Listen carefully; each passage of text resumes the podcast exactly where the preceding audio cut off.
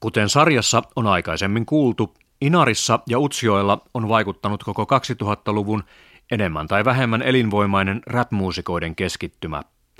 Yksi ensimmäisistä Inarin räppäreistä oli Aziz the Biekka-vaipmu, alias Aslak Uula Länsman, joka aloitti musiikin teon 2000-luvun taitteessa Ratsumiehet-nimisessä ryhmässä.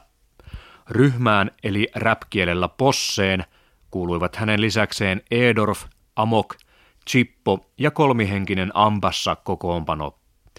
Pientä hiljaiseloa viettänyt Asis on tekemässä paluuta. Työn alla on levy, joka ilmestyy tämän kalenterivuoden aikana. Sen lisäksi, että Asis on räppäri, hän on poromies Sallivaaran paliskunnassa ja taiteilijatutkija Lapin yliopistossa. Asis räppää usein heikommassa asemassa olevien puolesta ja rakentaa siltoja erityisesti saamelaisen ja suomalaisen kulttuurin välille. Samalla rap on hänelle sekä yksilön että yhteisön terapiaa. Kyllä, näin minäkin olen itse ajatellut ja mullakin on sen takia ollut tämmöinen missio tietoisesti tehdä kummallakin kielellä, mitä itse osaa, eli suomen kielellä ja pohjoissaamen kielellä musiikkia ja myös se, että tekee tehdä kappaleita, missä ne ovat sekä että. Eli että ei tee kielipolitiikkaa sillä lailla, että joko tai, vaan mulle se on enemmänkin niin kuin sekä että. että niin kuin kuitenkin suomi on se vahvempi kieli sillä lailla ainakin niin kuin tietyssä vaiheessa elämää ollut vahvempi kieli ja ehkä saameksi niin kuin sanottaminen on haastavampi prosessi. Mutta mä ajattelen niin kuin kuulijoiden kannalta, että, että jos ymmärtää edes puolet musiikista, niin löytyy motiivi. On sitten suomenkielinen tai saamenkielinen osuus, niin motivoi tavallaan opetella sen toisen kielen, jos tykkää siitä, siitä minkä ymmärtää. Olen nähnyt lähipiirissä ja saamelaisyhteisössä sitä kipuilua, jos kokee, että on vaillinainen kielitaito, niin kyllä itse haluaa antaa niin kuin työkalujakin siihen tekemällä just semmoista musiikkia, mitä, missä he ymmärtävät ehkä niin kuin sen teeman ja asiayhteyden, niin sitten ehkä on helpompi myös alkaa niin kuin sanotuksia, sen ns-vieraan kielen sanotuksia opettelemaan ja selvittämään ja antaa ehkä niin arvoa sitten enemmän sille. Tässä Lappiräpissä ja varsinkin teillä Inarissa päin on ollut aika mielenkiintoista se, että siinä suomenkielisyys ja saamenkielisyys ovat yhdistyneet usein. Ja sitten myös saamelaiset artistit ja suomalaiset artistit ovat tehneet keskenään sulassa sovussa mahtavaa yhteistyötä. Minkälaisena sinä olet kokenut tämän tällaisen niin kuin kulttuurien välisen toiminnan? Ainakin räppiskene niin silloin 2000-luvun aikana, niin sehän oli hyvin semmoista tiivistä ja semmoista niin kuin, vähissä oli tavallaan semmoinen beefi battlet niin kuin ihan oikeasti riiat, että enemmänkin se oli semmoinen unity-henkiä, eli yhteisöllistä toimintaa ja siinä oli helppoakin tehdä sitä ja niin kuin, mitä koki, että kuinka ihan niin kuin aidosti arvostettiin sitä, että teki jotain erilaista, eli niin kuin saamenkielistä juttua, niin kyllä se itseäkin motivoi sillä lailla. Se tuli tunnustus siitä tavalla, että tekee jotakin hyvin uniikkia juttua siinä vaiheessa. Ja saame on semmoinen niin räppiin soveltuva kieli, että niin, niin omallakin kohdalla on helpompi saada ihmisten mielessä niin hyvin flowaamaan saamenkielinen räppi kuin suomenkielinen räppi, mikä on sinänsä, sinänsä ihan hauska, mutta tuota, niin, niin se vain tuntuu olevan. Ja on se henki, että ei kaikkien tarvitse ymmärtää kaikkea, että jos tehdään vaikka possepiisi, missä on kahta kolmea saamen kieltä ja suomen kieltä ja vaikka norjan kieltä, niin siinä ei ole mitään ongelmaa ja tekijät ei tee sitä niin ongelmaa, että itse ei ymmärrä välttämättä mitä toinen sanoo, vaan fiilistää sen ja kun niistä keskustellaan, että mikä se on se tavallaan viesti, niin on se yhteinen maaperä, vaikka ei niin kokonaan sitä sanotusta ymmärretä. Ja se on minusta tosi, tosi niin kuin antoisaa ollut tämmöisen vähemmistökielen edustajana siinä, että tuntuu, että niin kuin ihan oikeasti pystyy olemaan oma itsensä siinä skeneessä ja, ja ei tarvitse niin yrittää esittää mitään muuta. Tuossa ei ole ollut merkitystä juuri myöskään sillä, että kuka on saamelainen ja kuka on suomalainen ja kuka on vaikka norjalainen. Ei todellakaan, ja kyllähän niin kuin, enemmänkin ollaan just niin kuin rajoja rikkomassa eikä rajoja tekemässä, että siinä mielessä niin kuin se, se eroaa siitä valtavirtapolitiikasta.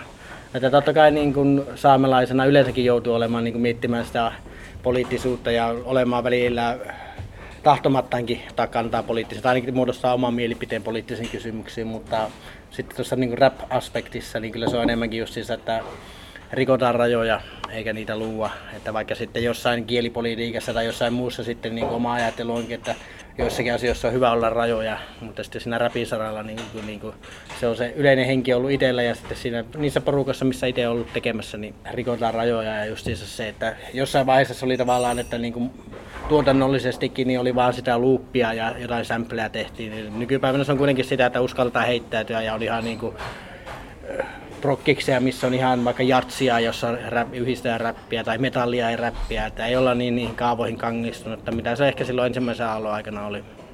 Teillä on ollut Inarissa aika hauska perinne nimeltään uuden vuoden rap-hyökkäys. Kerro vähän siitä.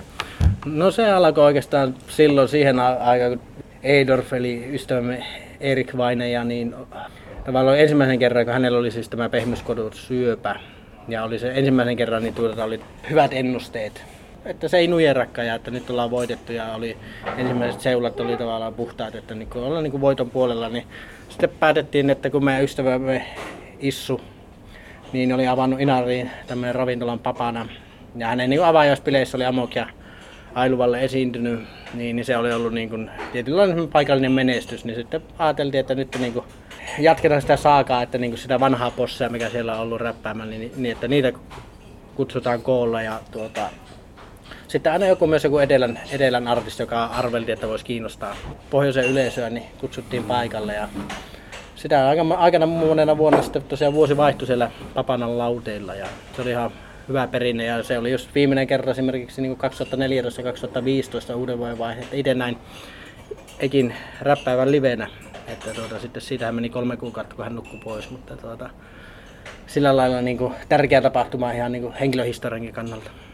Erik Ingebrigtsen eli Edorf on henkilö, joka nousee esiin näissä haastatteluissa oikeastaan melkein joka kerta ihan sama kenen Lappin räppärin kanssa puhuu. Hän on ollut tosi tärkeä ihminen. Kyllä, hän oli semmoinen niin kuin inspiroiva ja tietyllä niin semmoinen idoli, vaikka oli myös sama, samaa porukkaa teki, niin sillä teki aina niin kuin, se oli askeleen edellä meitä ja oli ehkä niin kuin just lahjakkuutta, musiikki muutenkin enemmän, että kun meilläkin, meilläkin se possessa tahtoi olla, että enemmän oli just sitä niin kuin intohimoa ja paloa kuin sitten musiikillista osaamista esimerkiksi, niin hän oli sitten kuitenkin moni-instrumentti-osaaja jo siinä vaiheessa, kun alettiin musta noihin räppihommia, että hänellä oli bänditausta ja kaikkea tämmöistä, niin ehkä niin oli myös annettava meille musiikillisesti tosi paljon ja niin kuin ohjaava rooli. Ja hän oli semmoinen niin kuin innostava persoona, että sai niin kuin just muut yleensä niin kuin tekemään asiat pikkusen paremmin. Itselleen sitten niin kuin on tosi hyvilläni, että että tavallaan tämä tuli tämä rap-hyökkäysputki siinä, että silloin tuli nähtyä äikiä myös siellä, kun hän, hän asui sitten viimeiset vuodet siellä etelässä, missä etelä tuli aika harvoin käytyä, niin kun meillä sitten siinä jossain 2005 kulumilla niin oli semmoiset niin kuin räppipiiffit tai semmoisen, niin että meillä se posse hajosi ja sitten lähdettiin vähän eri suuntaan ja niin kuin, siinä oli jotakin pientä hampaankoloa, että siellä oli tehty muun muassa niin kuin, semmoinen kappale, mikä oli laitettu nettiin, mikä oli suoraan dissipiisi mulle tehty ja se, että sitten hän kävi aika pahasti niin kuin nuoren miehen itsetunnolle ja, ja just siitä niin kuin, odotti tavallaan anteeksi pyyntöä ja hyvittelyä ja meni aika monta vuotta, että sitten päästiin sekin asia niin kuin, käsittelemään ja korjaamaan niitä välejä, niin kuitenkin mukava, että sitä aikus, aikuisiällä saatiin väli selviksi ja puhuttua siitä ja niin kuin, tavallaan, että ei jääty jossittelelta vaan silloin kun toinen nukkui pois, niin, niin että on käyty tavallaan ne nuoruuden hölmöydet läpi ja ne ei enää niin kuin kummitellut. Tämän sarjan yhteyteen liitetään kappale nimeltään Suohpan Error. Sinulta on tulossa levy nyt ja Suohpan Error on, on, on sillä levyllä. Kerro ihan lyhyesti tuosta levystä ja sitten ihan erityisesti tästä kappaleesta. Joo, oikeastaan no sen levystä se, että sen prosessi alkoi 2015. Ihan, kun mulla oli ollut siinä useampi vuosi, että en ollut niin varsinaisesti tehnyt biisejä tai esiintynyt, että vaan oli näitä tämmöisiä freestyle improvisaatioesiintymisiä tehnyt siinä monta vuotta.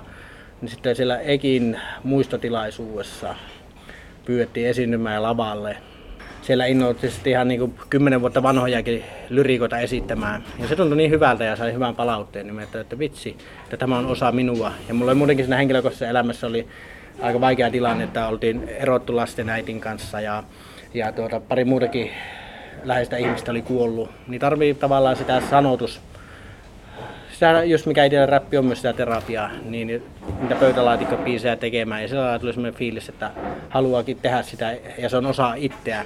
Että sen takia on niin ollut elämässä vaikeaa, kun on tämmöinen ollut tavallaan paitsiossa omassa elämässä.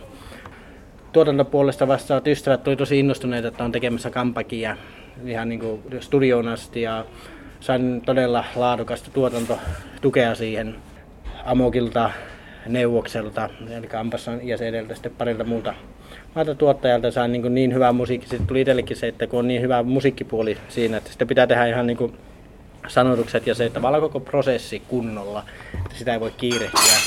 Ja siihen myös saamelaiskäräjät sitten myönsi minun hakemuksestani tuotantotukea, että se nyt sillä lailla niin kuin varmistaa sen, että se projekti tulee myös maaliin, että niitä ei tarvitse takaisin palauttaa sitten niitä rahoja, mikä sieltä myönnettiin. Niin Minkälainen kappale on tuo Suohpan Erron? No se on oikeastaan semmoinen poromies-räppi. Ja biisin kirjoitus lähti vuonna 2014, kun tuolla Ruotin puolella saamelaisalueella semmoinen omaikäinen poromies, nuori poromies, johon olin jo nuoruudessa ystävystynyt.